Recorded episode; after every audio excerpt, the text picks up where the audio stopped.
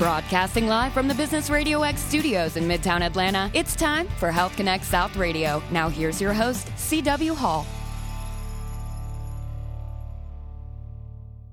Hello, everyone. It's CW. Thank you for checking out the Health Connect South radio show. On this week's episode, I sat down with Dana Austin. She's the CEO and founder of Austin Clinical Research Professionals. I met Dana at the Small Business Expo back in December. And as we talked about the work she and her team were doing, supporting clinical research trials on a number of subjects like hypertension, diabetes, and some others, I knew we needed to make the healthcare community aware of them and what they're doing. The Austin Clinical Research Professionals provide technologists and researchers to conduct trials or to provide additional personnel to support a study that's in progress. And Dana is also a certified monitor so she's able to provide credible monitoring services and oversight for trials underway. The company also offers online CEU training for research professionals who are looking to maintain their credentials. Here's Dana talking about the company and her move away from a career in cardiology nursing to focusing on facilitating clinical trials. Check it out. Austin Clinical Research Professionals, we've been in business since 2011. We conduct clinical trials, mainly focusing on a population who's affected greatly by hypertension and diabetes, which is just plaguing our nation. And so we provide access to clinical trials where patients can participate, get free medical care, free access to follow up and medication for their disease management. So we saw a huge spike in our enrollments in these type of clinical trials during the time of ramping up of the Obamacare because many people didn't have health care. And you didn't realize until they came in to see you and they said, Well, I haven't seen a doctor in two years. And then here they are. We were able to offer them participation and clinical trials to help them manage their care. You were working in nursing in the hospital. Now, how did you end up moving into the research side of things? Oh, my. I was working at Emory Midtown with the cardiologist, Dr. Doug Morris, who was actually chief of cardiology.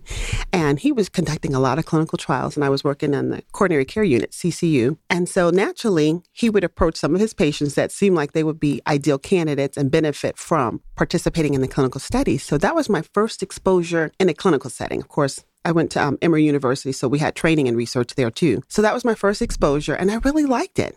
And I kind of moved from that role to becoming a study coordinator with him, doing the same thing, but directly with the patients and the staff. And training has always been a big element of what I do across the line in my entire career. So that's how I got into it. And then, you know, research has so many different facets to it that clinical research organizations such as Quintiles or PPD or PRA International, they hire monitors to go out and to look at the data. And that's important because participating in the study is one thing, but keeping the patient safe is always going to be the top focus. Mm-hmm. So, clinical research associates monitoring the data. That's one way of keeping the patient safe. Um, having an ethics committee, an independent review board that actually reviews the protocol and the changes to be sure that the patient is safe.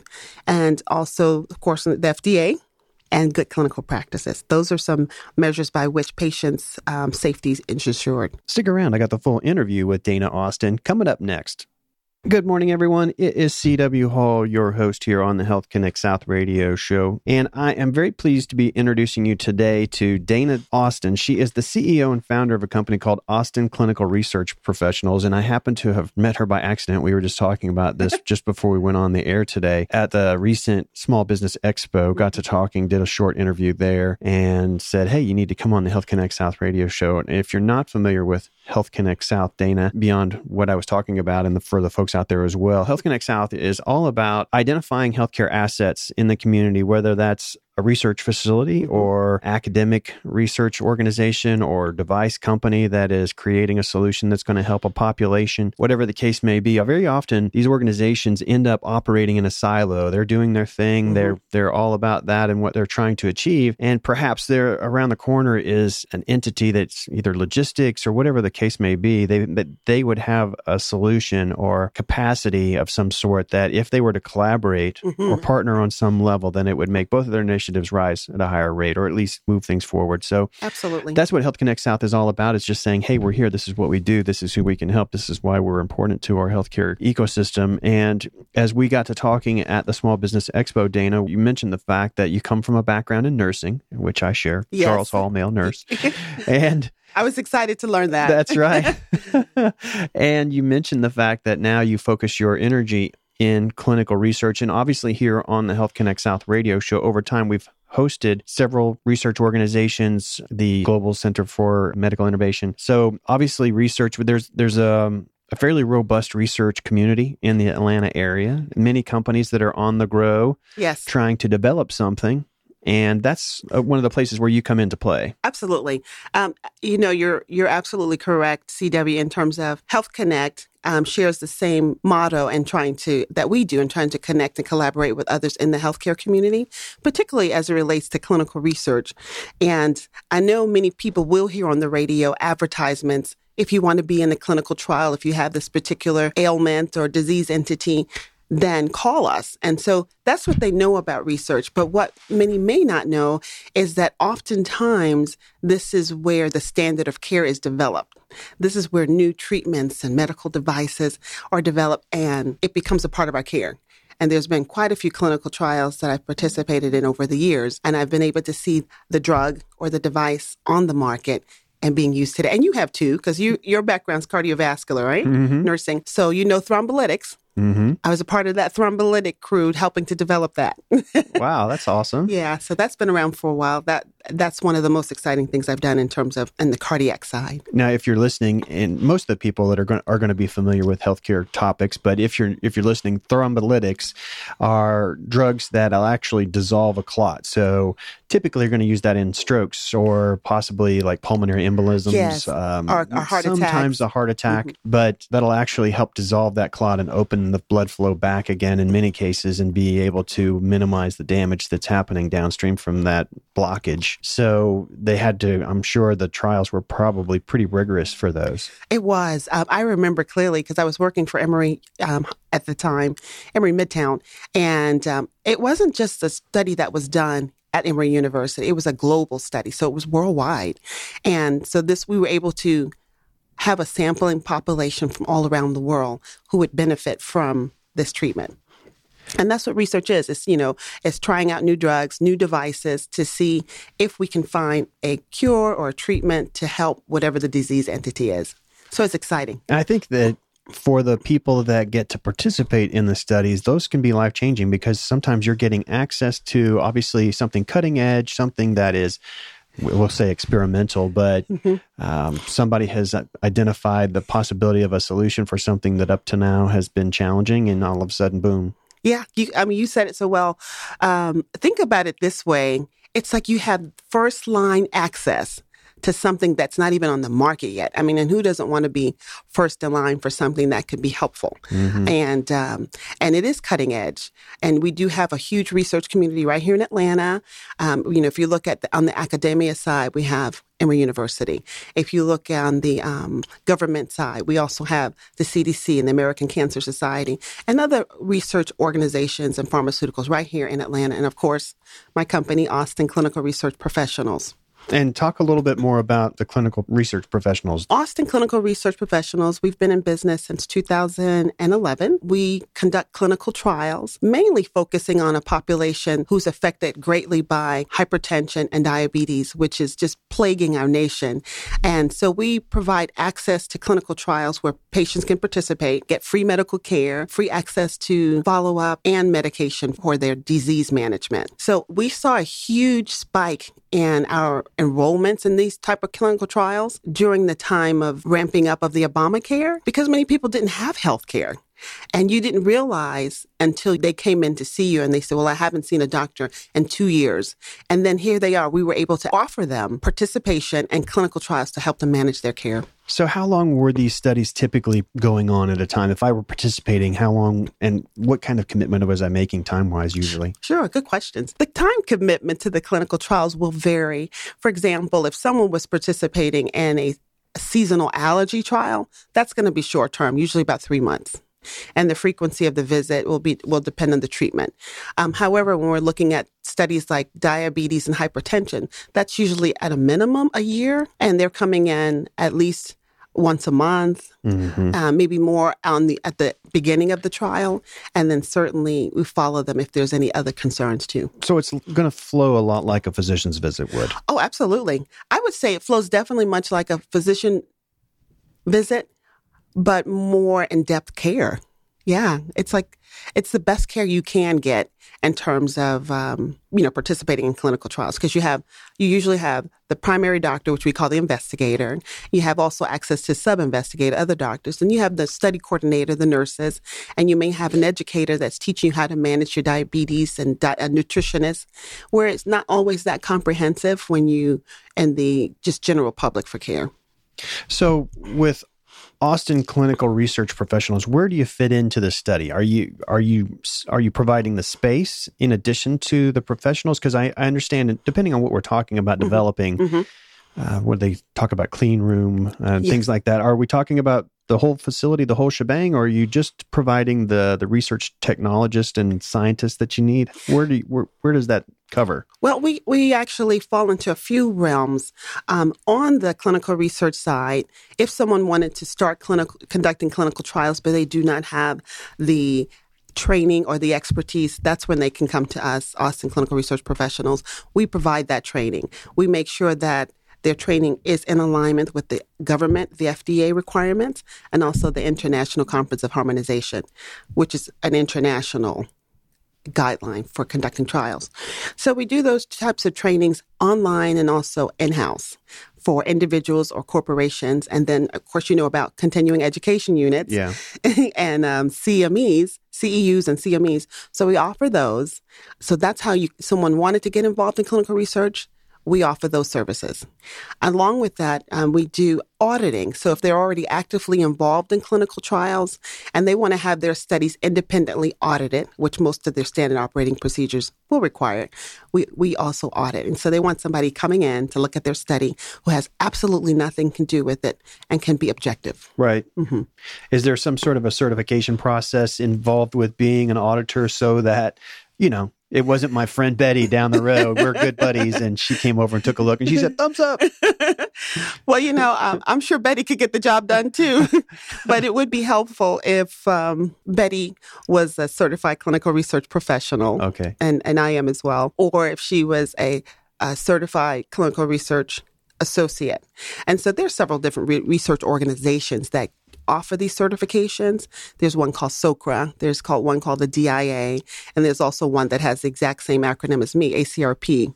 Um, so all those are available, and they meet the industry strand standards for certifications. And so, how many studies are you able to support at a given time? Is it is it are you scalable, or do you have kind of slots that studies need to kind of vie for in sure. terms of bandwidth?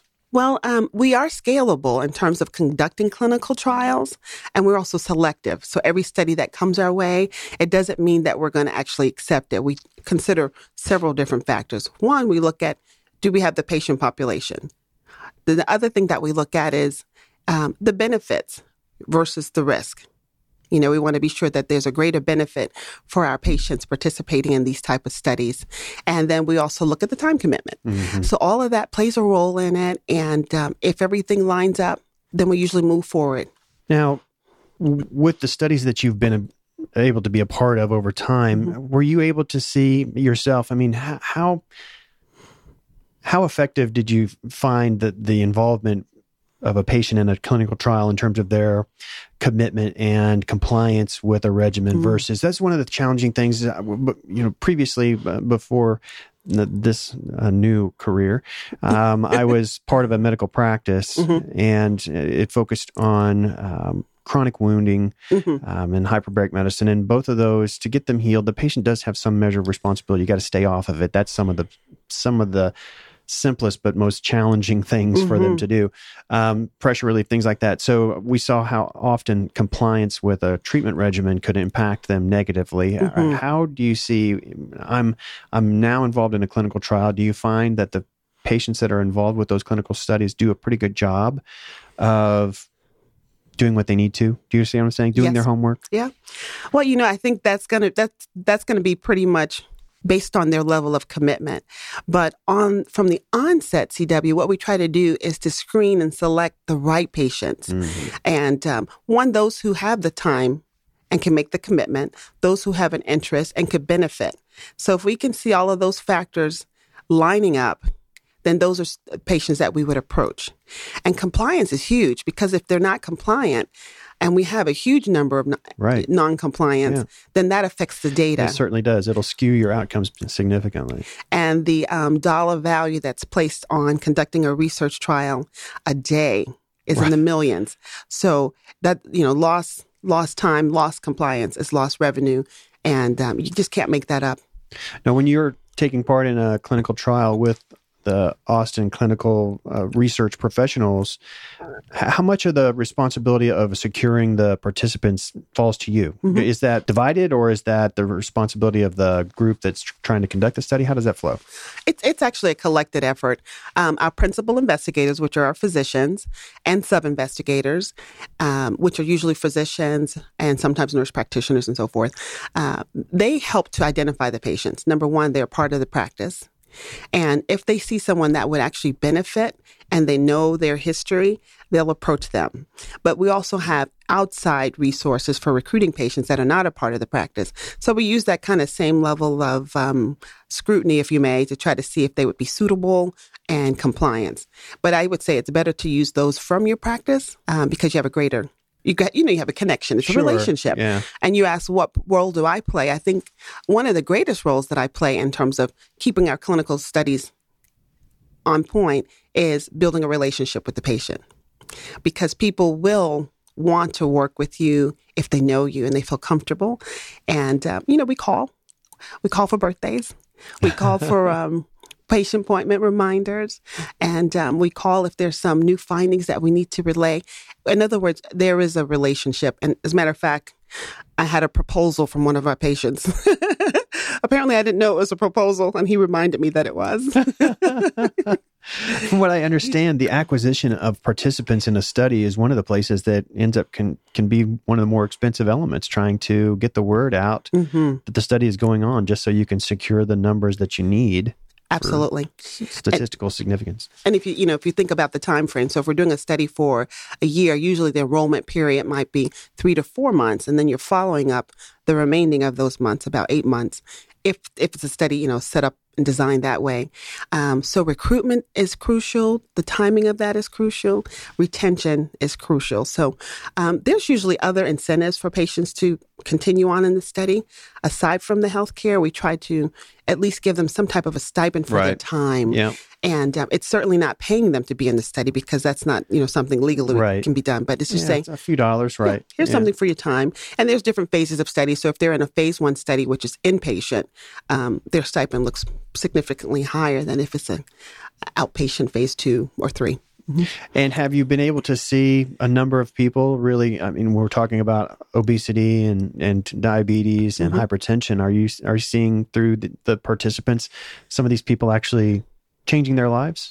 Um, I have seen a significant um, change in, you know, in a positive direction in terms of the lifestyle, mainly because they were educated.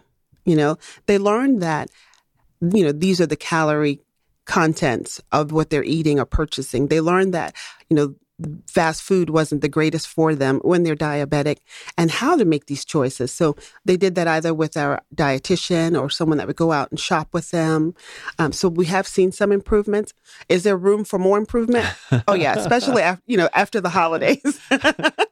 I've been talking with Dana Austin, CEO and founder of the Austin Clinical Research Professionals.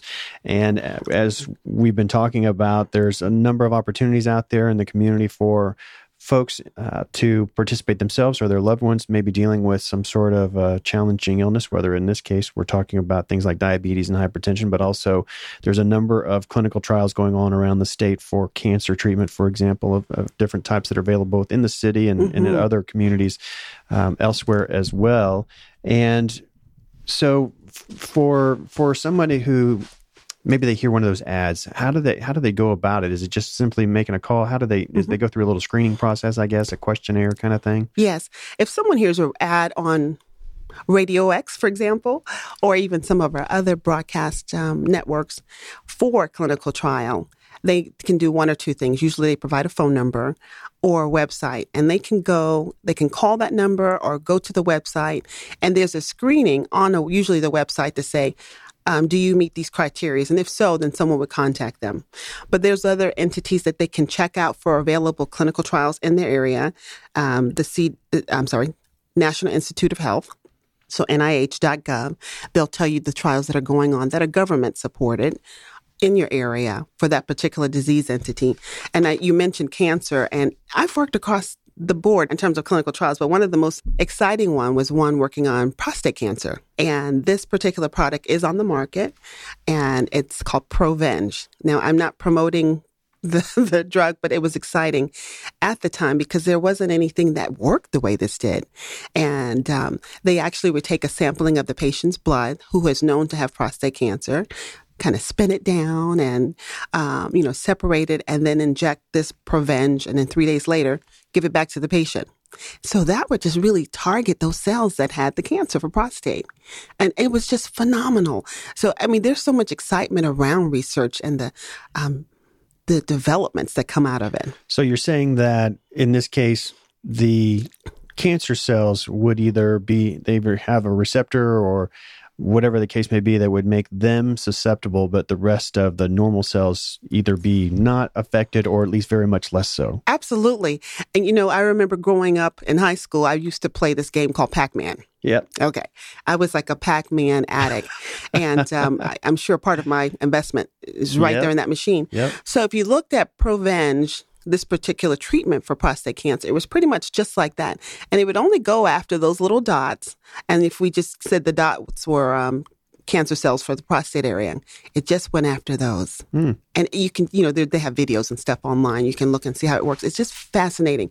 That's one aspect of research of where we can just see so many breakthroughs. And, um, and, and I just believe that knowledge is power, training is essential. And then we, one of our mottos is keeping you current, keeping you current in the research industry of what's going on, what's required by the FDA, and the trainings that are required that they're that are met. So, who in the community out there, either academic research um, or whoever the case may be, who needs to know and interface with the Austin clinical research professionals? The um, individuals that need to know and network and align themselves with Austin clinical research professionals are physicians, our principal investigators, are the study coordinators, which generally are also nurses, and um, research assistants. Small pharmaceutical companies that are just starting up or biotech companies, and um, those who want to put on a program to train their staff collectively. Those are the ones who need to connect with us, and we would hope you would. And so, even if an organization is able to conduct their own research, and they don't necessarily need the the professional expertise that you provide and, mm-hmm. and facilities, if that's the case, you also, as you mentioned, are able to interface with them and provide support from the continuing education side. Absolutely, absolutely. And collaboration. I mean, you know, like with Health Connect, we really are about collaborating and putting people together with the ones that would help move their program or their organization forward. So you were working in nursing in the hospital. Now, how did you end up moving into the research side of things? Oh my. Um, I was working at Emory Midtown with the cardiologist, um, Dr. Doug Morris, who was actually chief of cardiology. And he was conducting a lot of clinical trials, and I was working in the coronary care unit, CCU. And so naturally, he would approach some of his patients that seemed like they would be ideal candidates and benefit from participating in the clinical studies. So that was my first exposure in a clinical setting. Of course, I went to um, Emory University, so we had training and research there too. So that was my first exposure, and I really liked it. And I kind of moved from that role to becoming a study coordinator with him, doing the same thing, but directly with the patients and the staff. And training has always been a big element of what I do across the line in my entire career. So that's how I got into it. And then, you know, research has so many different facets to it that clinical research organizations such as Quintiles or PPD or PRA International, they hire monitors to go out and to look at the data. And that's important because participating in the study is one thing, but keeping the patient safe is always going to be the top focus.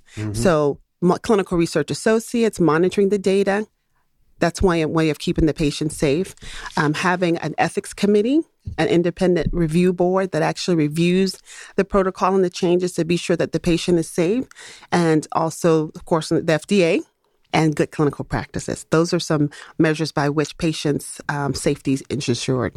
Now, are you able to offer some consultation, if you will, on the construct of a given study. I know that many times, if you look at different research studies that affected hyperbaric medicine, for example, mm-hmm. some of them came out and they were double blind, you know, randomized controlled trials that were the premise they were testing was wacky and tangential and therefore the you know for all the readers who just read the abstract mm-hmm. they see it was a randomized double blind controlled trial oh my mm-hmm. gosh You're it's level one language. it's a level one study it's the the the, the pinnacle of quality research and yet the the the study was terrible um, and in and and in fact, it, it, it, accidentally confirmed what we already knew. But um, the, the the impact of that poorly constructed study was that it affected a number of clinicians out there uh, in a negative way because they didn't understand this technology and this modality, mm-hmm.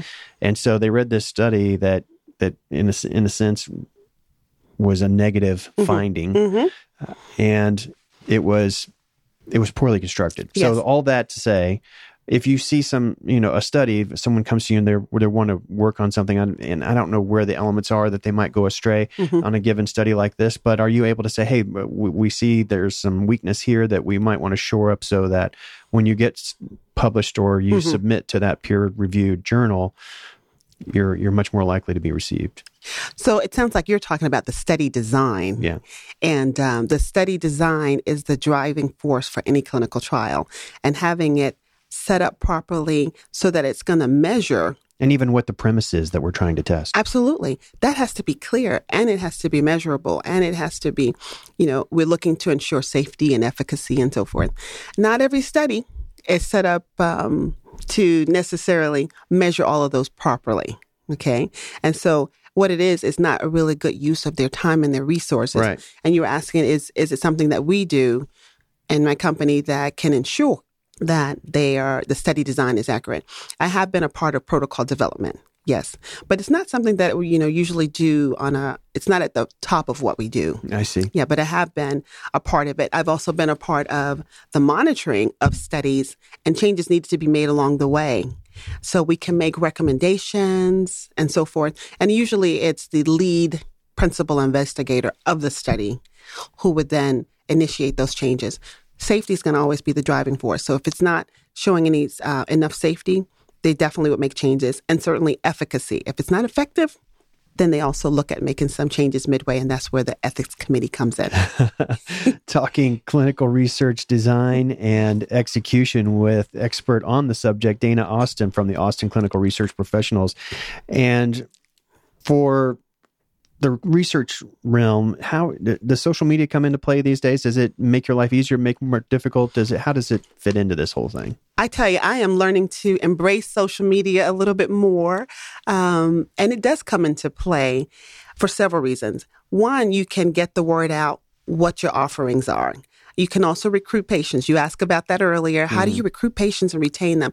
You can say, We are participating in this particular type of study. If you have an interest, reach back to us. Um, the only caveat that I would just want to put out there for the use of social media is confidentiality and privacy. Mm-hmm. So whatever, if you know, if you have a particular studies on diabetes and you're recruiting patients, you want the patients to be able to respond to you privately. Sure. Uh, and that it's not public. So that's really more of a HIPAA regulation, a privacy regulation. Um, so we are, we have a presence on Facebook. We have a presence on um, Twitter. we have a presence on LinkedIn, and uh, we could, I'll be starting to conduct periscopes next week for the clinical research community community on Tuesdays. And what will you be focused on on those? Um, our focus for that on Tuesdays at 12 noon will be to the research community on some of the latest developments in research and some of the current findings in terms of requirements for trainings. So it'll be like little snippets and then participation from the research community. So it'll be interactive. I'm excited about that. So I was going to say, will they be able to ask questions if they have any? Oh, yeah. They'll be able to ask questions. They'll be able to respond and offer information. So it'll be interactive and um, it won't be a complete training. It's just going to be more lighthearted sharing of information that will either lead to connecting others with the resources of what they need.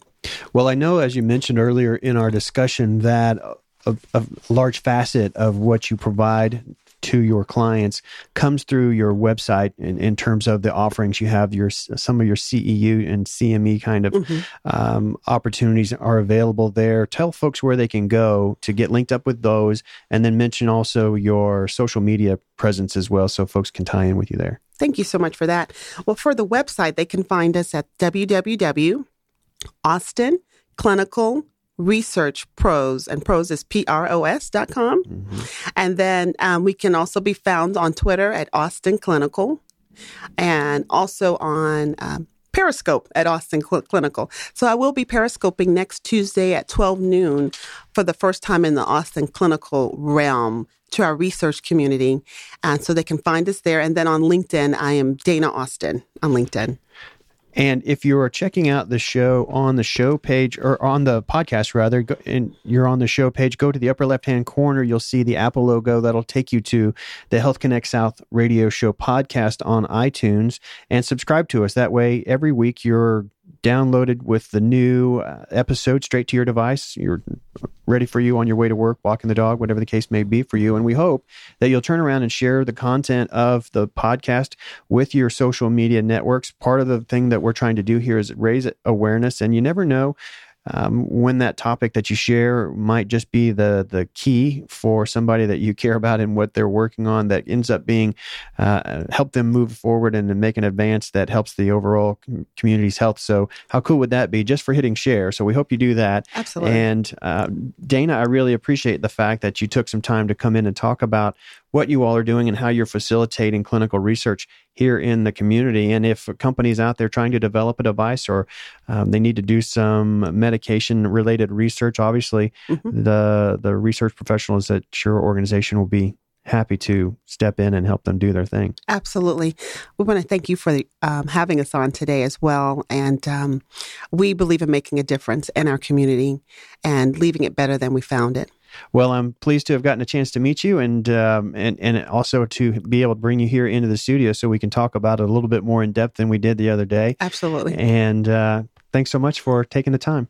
You're welcome. Everybody out there, thanks for making us a part of your day today. We'll make sure to see you all same time, same place next week. We'll see you then.